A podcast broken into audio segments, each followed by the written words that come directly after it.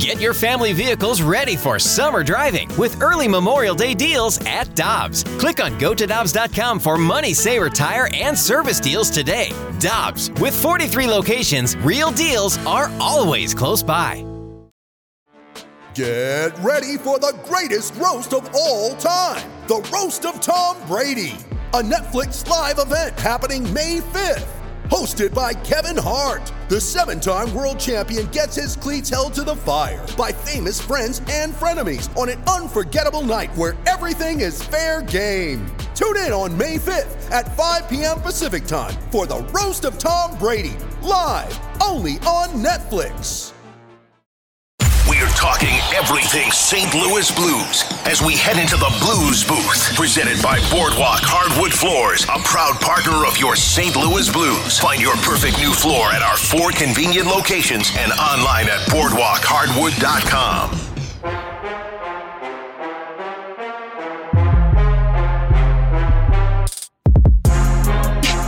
Super Bowl champ Kerry Davis, Randy Karraker. It is the opening drive on 101 ESPN. We go to the Brown and Crouppen Celebrity Line, and our friend, the Hall of Famer Bernie Federko, joins us as he does every Wednesday morning. Bernie, welcome back. How's that tan? Oh, it's pretty good, Randy. Feels pretty darn good. hey, hey, Bernie just got back from a cruise. Good for you. You enjoyed yourself. I'm, I'm sure that was a much needed break. It was really nice. The weather was 90 degrees every day, uh, sunny. What more can I say? It was perfect. Good. It must feel good to come back to, to the Blues playing well as well. What have you seen from them since the break ended uh, in these last couple of games? Well, you know they've got a little more energy. Obviously, uh, they got away with one the other night. Uh, you know, having to win six five against Arizona is not a great thing, but they found a way to to hang on and, and win the game. And last night, hey, last night good goaltending, good bounces, and you can see they're they're refreshed and they're energized, and uh, they've got a long way to go. But uh, it's it's a good start, good couple of steps so so far uh, after the, the little break that they had. Bernie, I remember when you got traded, and you didn't want to be traded, but you got traded after a long time here in St. Louis. And as a fan base, we were bummed out. We're bummed out about Vladimir Tarasenko. The circumstances are different, but the question for me is what was it like for you after so many years wearing the blue note to put on a different sweater, kind of like Vladdy did last Friday night with the Rangers?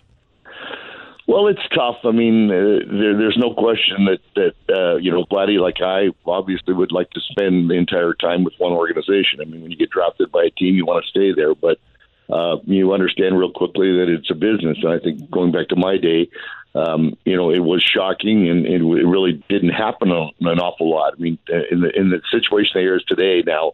Uh, with the free agency, with the cap, I think the guys, you know, realize and, and they have opportunities. I mean, uh, to go and uh, you know, Vladdy's probably going to make a lot more money off this deal, and he's going to get an opportunity to play, um, you know, somewhere else and and and and and experience something else. And I think that's the way I look in mine. I mean, it was a different experience. I think I always look at it.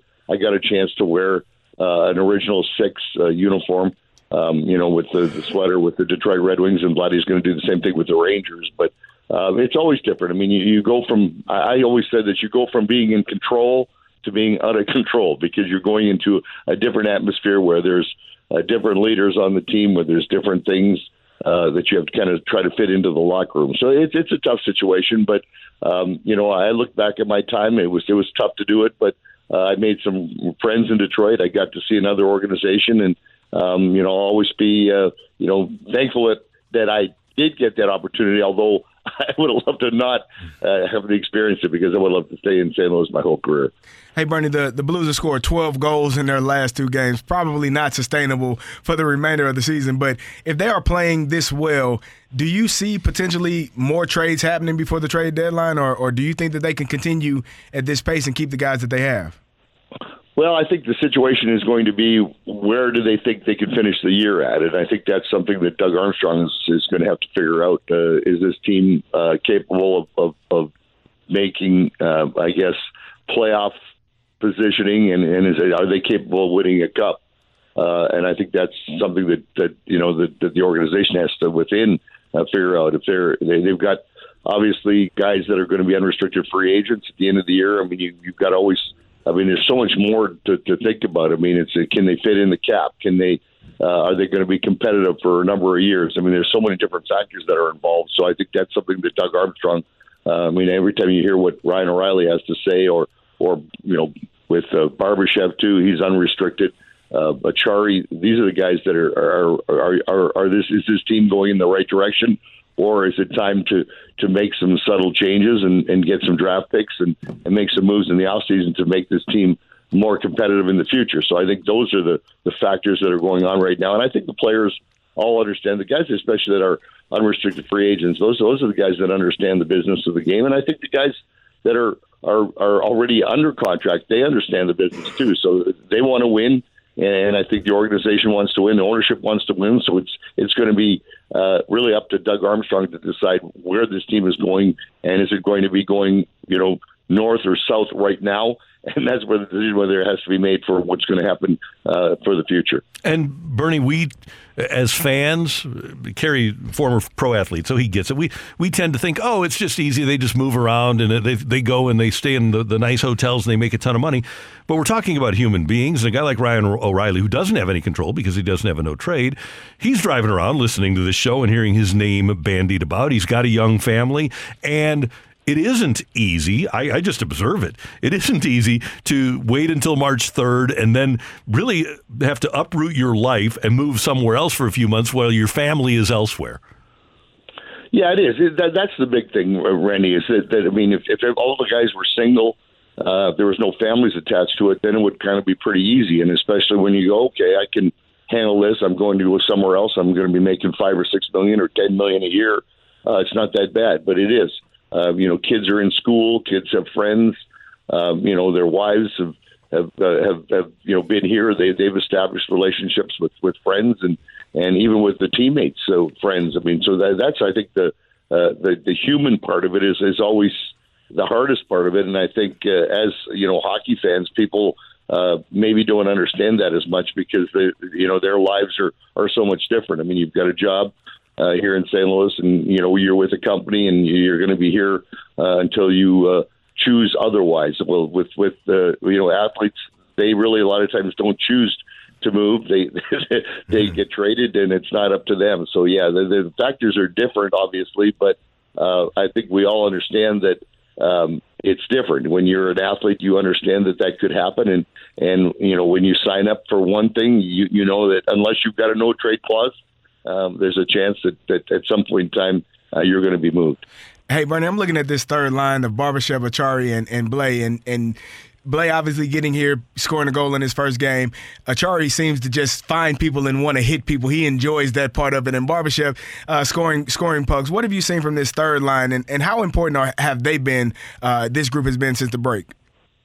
Well, you know, Sammy Blais coming back. I mean, obviously, uh, he really didn't have great time in in New York. He struggled with injuries, didn't really get a chance to play that much. So uh, I think this is a you know breath of fresh air for him coming back. He knows the organization, he knows the town, he knows a lot about it. He gets a goal, what in his first game back, so it, it all was good. But I mean, I, I think Acciari's been very consistent all season long.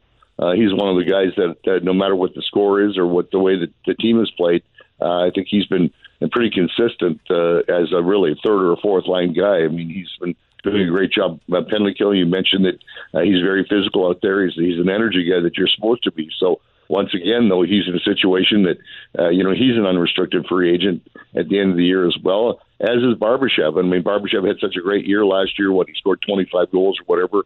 Uh, he only has 10 this year, so things have not gone the way he wants to. But uh, he's still uh, he's one of those players that that can play up and down the lineup. So I'm, I'm sure there's a lot of interest for him now. The Blues going to be able to offer him enough money, and again, that's a decision they have to make. Otherwise, he's going to be an unrestricted free agent, and then there's a chance that he's not going to be coming back here. So I think that's when you have these guys that are, uh, you know, unrestricted. I mean, Doug Armstrong has to decide whether uh, am I going to get something back for him or for them um, you know, with draft picks or another player before the trade deadline, or if I'm not going to take the chance of hanging on to these guys and and then losing him because them both because we can't sign them in the offseason because of the cap or whatever is going on. So uh, the third line is very important on any hockey team. I mean, uh, you you always rely on your your first couple of lines, but the third line has to do a really good job not only with, with the checking part of it, but you know when they're cashing in on some goals uh, makes it a lot easier for the rest of the team. So that lot